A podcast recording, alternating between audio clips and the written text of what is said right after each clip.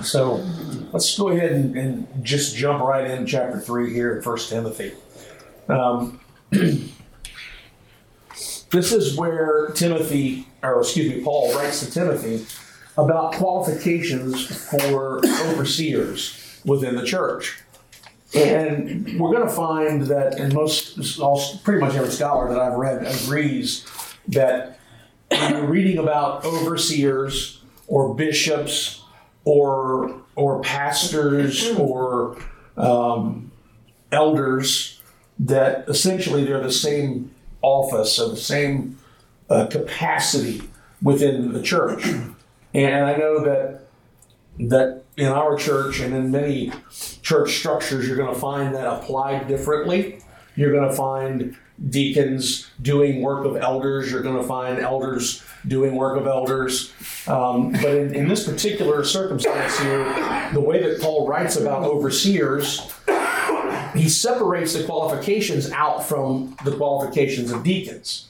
And so these first seven verses in chapter 3 focus solely on overseers, bishops, pastors, elders, whatever terminology we want to bring you know to the table and in that discussion.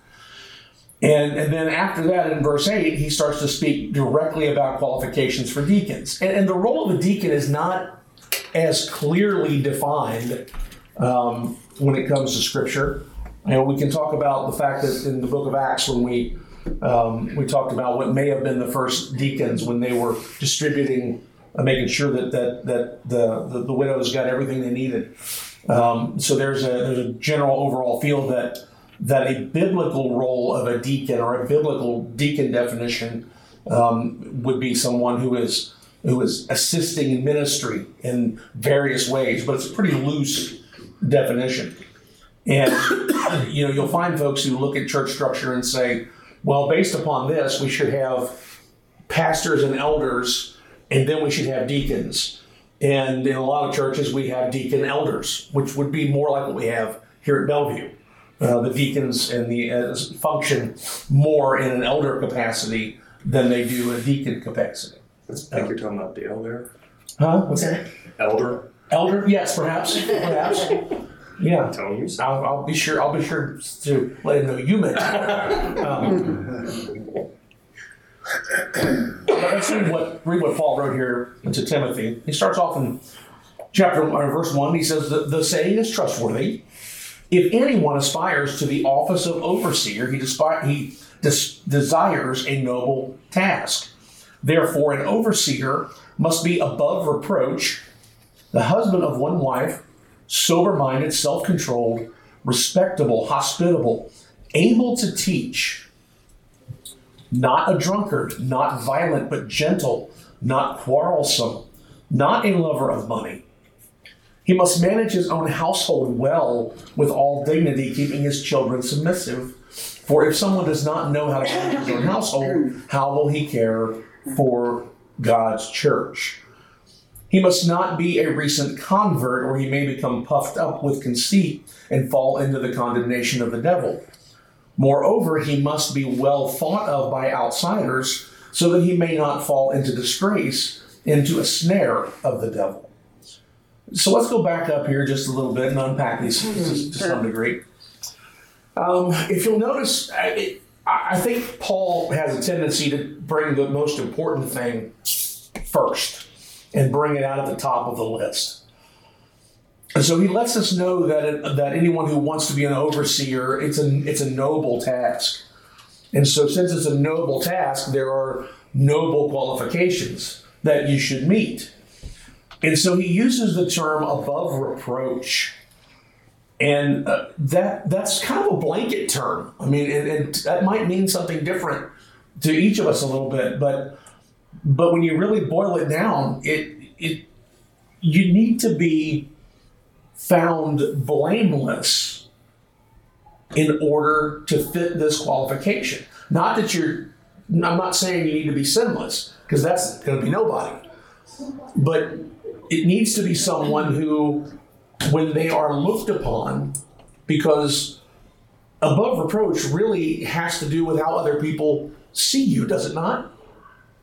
And so there's a lot of concern given in here for how do other people see the leadership of the church. And there's a concern with how is that witness communicated to the outside. You know, if you have someone who is in that office as overseer or elder, again, whatever term we want to want to put in there, who has a reputation for doing things that are not godly and living a life that's way outside the boundaries, um, it's going to reflect very poorly.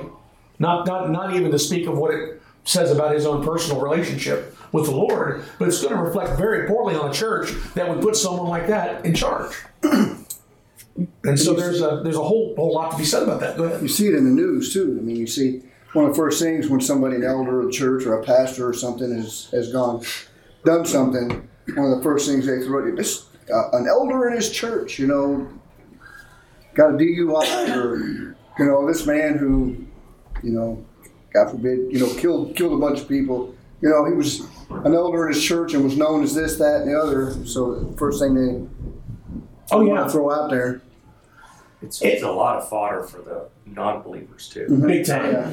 That's that's the first thing they love to grab and say this is why all religion is this or um, that, and it just leads them even further. without a doubt. And, and it's, you know, it, it, I think based upon based upon this statement, there's, I mean, there can be discussion sometimes. A lot of churches want to forgive their pastors when they have stumbled and, and, and, and, and fell. And, and I think there's a biblical argument for that. But I also think that based upon this line, there's a very, very good biblical argument that there are, while they may not have committed an unforgivable sin, and clearly the Lord can forgive them for what they've done, that sin may disqualify them from being a, in this office at a church. Mm-hmm. You know? Because unfortunately, while the members of the church may forgive you, and the Lord certainly will forgive you, the rest of the world has a tendency to look upon you a different way. And there are some things that will always be brought up, and that will always be why did they keep him in leadership? Why is that person still there at that church? And, and whether that's godly or not, when I look at this at this statement from Paul that you have to be above reproach, I, I don't know how you can argue that someone who is in that situation should continue on in ministry. It's it's tough. It's tough. I'm sure that's some of the thought process that went into Paul, you know, writing that is it, it, a person who does that, not and, and, and does it, you know, whether or not it's just one time that they did something wrong or whatever it is, you know that that has the potential. I mean, it can destroy a church, It can. rip it right in half, or I mean, just Jesus made it very clear. Our ultimate goal, anybody's ultimate goal, is to bring people to God. That's the ultimate mission. And what was it he said? I mean, if you stand in the way of that, you're better to tie a stone around your neck and be cast into the sea. He, yeah, he was referring to children specifically there, but but yeah, Uh, yeah, I mean, What was you- the if you- what was the statement again? Uh, you're be- if you're if you interfere or try and what does it come between Yeah, if bringing you would- people to God? anyone who would cause one of these little ones to stumble. So, in other words, what, specifically with children, and, and I think that the application is clear across Yeah. the board. But, but the verses he's referring to when he's talking about children, that if anyone should cause one of these little ones to stumble, it would be better to have a millstone tied around your neck and, and cast into the water.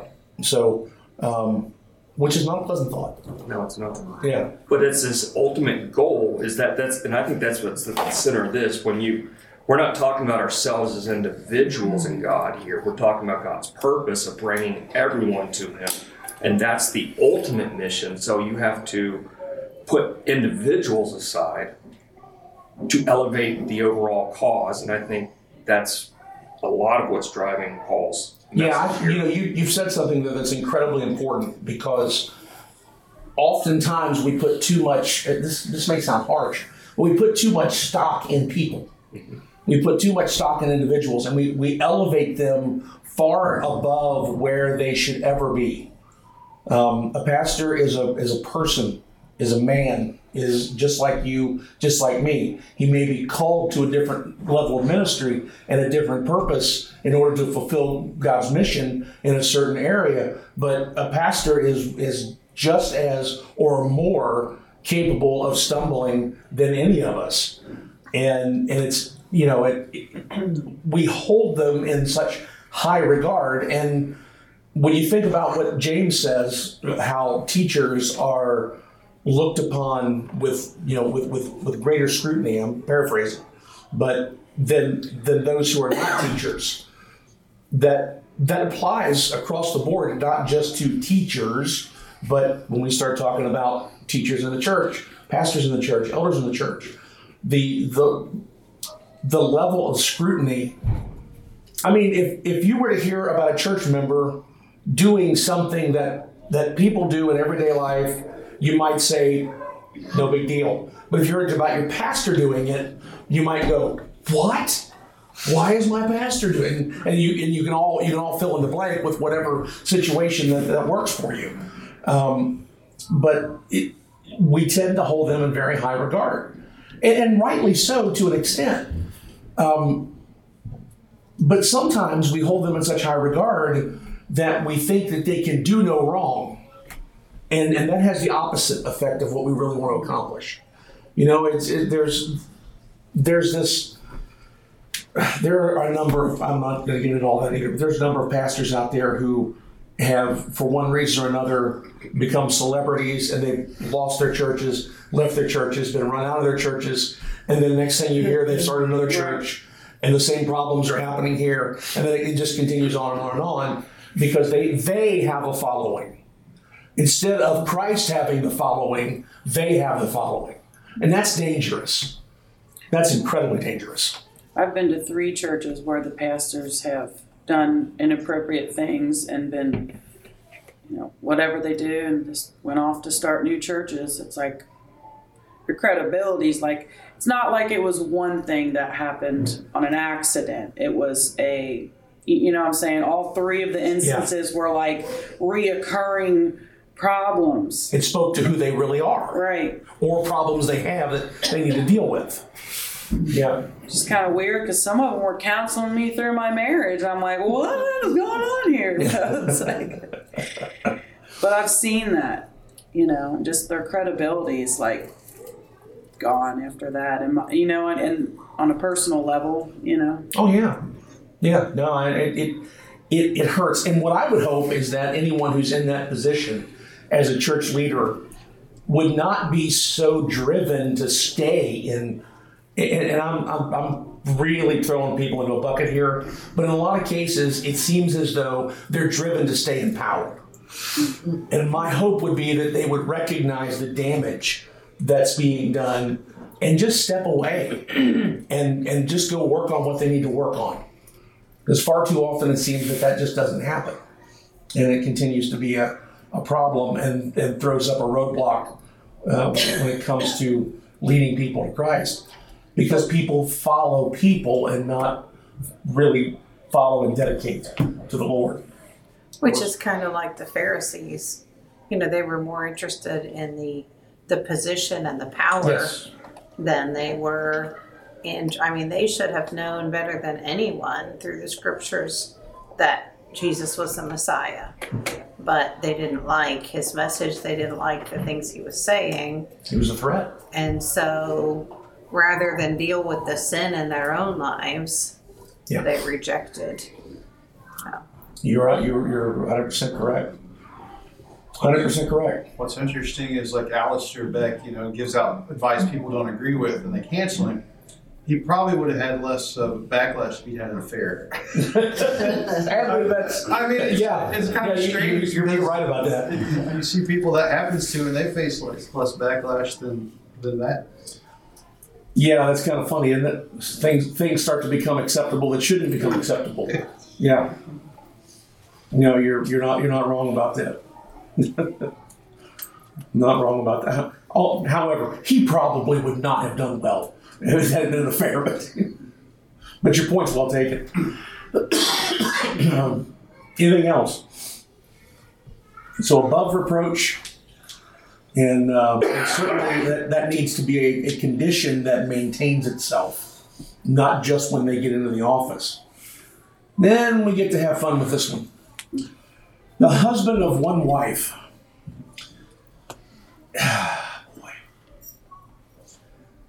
There's a lot of interpretation to this particular verse. And it, uh, let me approach it this way. When it comes to understanding what this verse really means, we all of us could sit here and argue all day long. Um, but let's apply it in its literal sense. Clearly, you're not going to put someone in charge of your church who has multiple wives. We can we can apply it that way, or we can apply it to say the husband of only one wife. In other words, if you got divorced and got remarried, then you don't qualify for this leadership position either. That's another way to look at it. Um, was it was it Charles Stanley? I think it was Charles Stanley who his wife left him, and he never remarried, and continued to be pastor of the church that he was pastor of because he believed that he should never take another another wife because it would disqualify him from leadership. He was married once. That wife was still alive, and she had left. He, he was it was it was something he tried to keep together, but she didn't have any interest in staying. And he said, I'm, I can only be the husband of one wife. So as long as that situation exists, this is how it will be. And he continued on in that in that capacity. Um, but this gets applied in a lot of different ways. We had a discussion several years ago in the pulpit committee I was on here. I'll give you a little insight into our discussion. We were sitting in this very room, and we started talking about the the resumes we had received, and there were several resumes that went that opened up with that I have been through a godly a, uh, or a biblical divorce is how it would start off, and they would they would say that right up right up front, and then they would give maybe more details about themselves. And we asked ourselves, should we consider anyone who has been through a divorce period. Is, is this is this something that we want to just lay down right now as a baseline that if it if, if their resume says they've been divorced, they're not going to be at the top of our list. We're going to put them over here. And my perspective on it was twofold. It was divorce is not an unforgivable sin. However, if I am seeking ad- advice about how to hold my marriage together. I would want to be speaking to a pastor or an elder who, in their mind, doesn't think that divorce is an option. And I understand there are circumstances that, that go all over the all over the board. But when it comes to someone serving in that particular position, I felt like I would rather go to someone who has not been through a divorce and that perhaps we should set that aside and not consider those who had been divorced and remarried. The rest of the committee agreed at that time as well, and so that became a disqualifier on the resumes at that time that we just set aside. Um, but there were people on the committee who had been divorced, you know, and we had a, we had a deep discussion about what does this mean and how does it apply, and and uh, that that tended to be the, the you know the overarching desire was to be able to go in and sit down in counseling and know where this person is coming from, and also have that for all the members. Um, but does anybody's Bible have a footnote or anything that um, makes it even more complicated? Well, the NIV just says faithful to his wife. It doesn't say one. That's another one. Yeah. Yeah, mine says that. Then the, the notes down below say, um, or must have only one wife, or must be married only once. Greek reads, must be husband of one, must be the husband of one wife. Yeah. So it, it, I mean, I think it's open to some interpretation. It- yeah. Go ahead. Could we all, I mean, could we interpret this whole passage here, though, also? This is Paul's divine inspirational guidelines. They're, they're not laws, they're guidelines. I mean, because he's saying that it's that the saying is trustworthy. It's this is a wise practice. And the reason I say it is because Paul himself checked some of these boxes that he would not have passed. Being a recent convert, being violent, I think, you know, stoning, was it Philip or Stephen? Yeah, he was present at the. Yeah, yeah. uh, he, you know, a violent temperament, you know, but, but the point is, he turned out to be one of the greatest message. I, I don't know. And so I, Yeah, guess well- I get that feeling that he's saying this is kind of like um, Proverbs. These are wise things that you should consider. You're probably going to make your life easier if you do these, but I don't know. Yeah, and what, I'll tell you the way it feels like to me though is that we're talking about a, a, a snapshot of an individual at the time that they're being considered. yeah. Do they meet these qualifications? And then after they're in the office, you continue to evaluate. Do they continue to meet these qualifications? Have they have they stepped outside of these boundaries? And and so when I when I when I read through these, I think about these as being as being boundaries. And if you're if you're outside of these boundaries, one of two things has to happen. There either needs to be some discussion and um, refocusing applied, or we need to determine have you disqualified yourself for ministry. So it's an effective diagnostic tool, basically. That's that's kind of, I think that's a good approach. Personally, yeah. If you eat these, you are beyond reproach.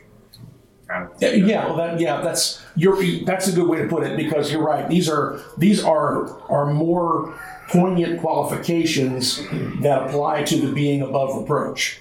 Yeah, exactly. Okay. If Yeah. he's got more than one wife, you know he's not sober minded. No.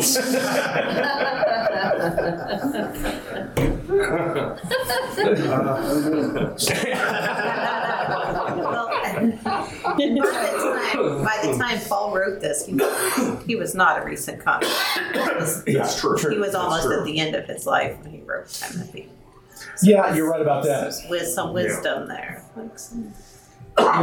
And- and, I you think know- when I said that, he hit the ground running though. Oh, he with did. authority when he was converted, he did. and it was for the good. It was a good thing. Yeah, and, and it led to some issues. That's right. Yeah, there people didn't trust him. He had a little fire with him. Yeah. Yeah. It's like, Lord, you want me to go see this man Paul? Have you not heard what he's done? You know? Yeah. I don't. I don't think I should do this. Yeah. So yeah, I, it, again, it's open for some for some interpretation, but uh, uh, Bobby always brings us back to earth. Thank you, sir.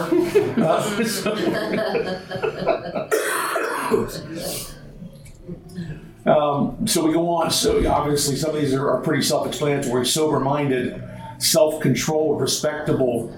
Um, you, know, you're going to see a lot of this come from uh, just the, the presence of the Holy Spirit in a saved individual.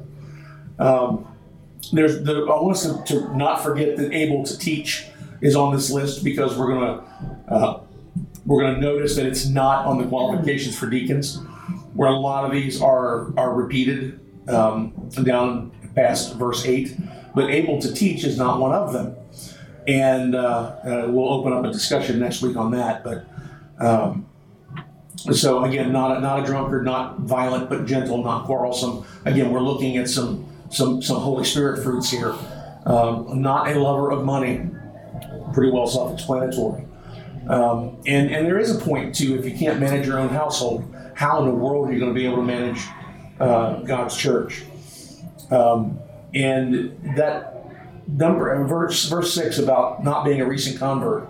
Um, we see folks who are um, they have years behind them who still are not mature enough to serve in that position and they get if you will drunk on power.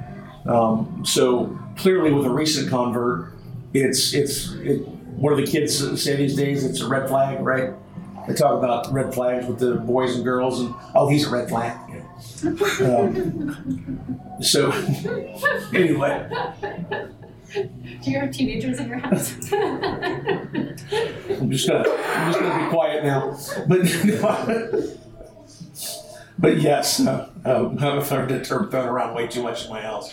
Um, so that would be a red flag if you're a recent convert. We should be concerned about uh, about how you will potentially fall.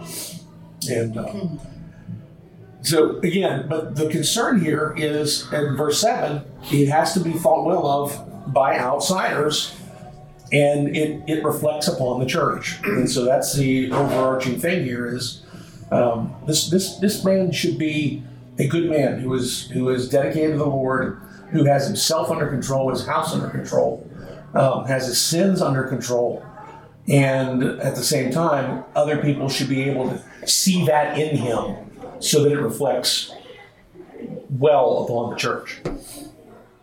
And we got to stop there. It's ten forty-seven.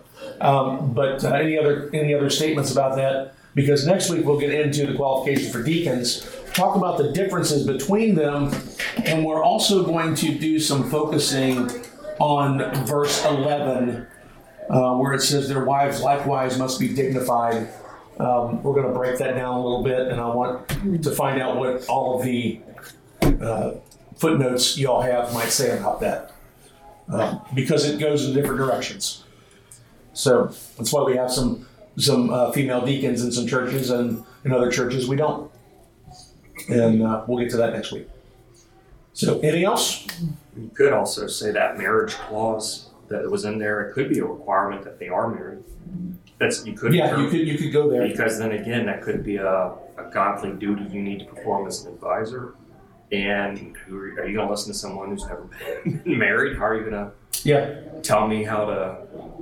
yeah. There's about four different ways to to spin that around and, and try to apply it. And I'm not going to stand here Yeah. or, or sit here. If I come over. I'm not standing here and, and try to, to stand on one over another because I've yet to find uh, a, a, a series of scholars who can agree on it, you know, the same way. So, uh, all right, let's go ahead and, and bring it here. Lord, thank you for this day again, and just thank you, Lord, for allowing us to study your word. Uh, Father, I thank you for those who are here, and I pray for those who are unable to make it this morning for whatever reason. Lord, just uh, prepare our hearts for worship this morning, and and um, we just uh, hope and pray, Lord, that uh, you'll allow the message that Tank delivers to to reach those and just uh, have the effect on us that you want it to. And Lord, just be with us as we depart from this room, and uh, as we go about our tasks this week. Strengthen us, guide us, and uh, allow us to feel your presence. It's in Jesus' name we pray. Amen. Amen.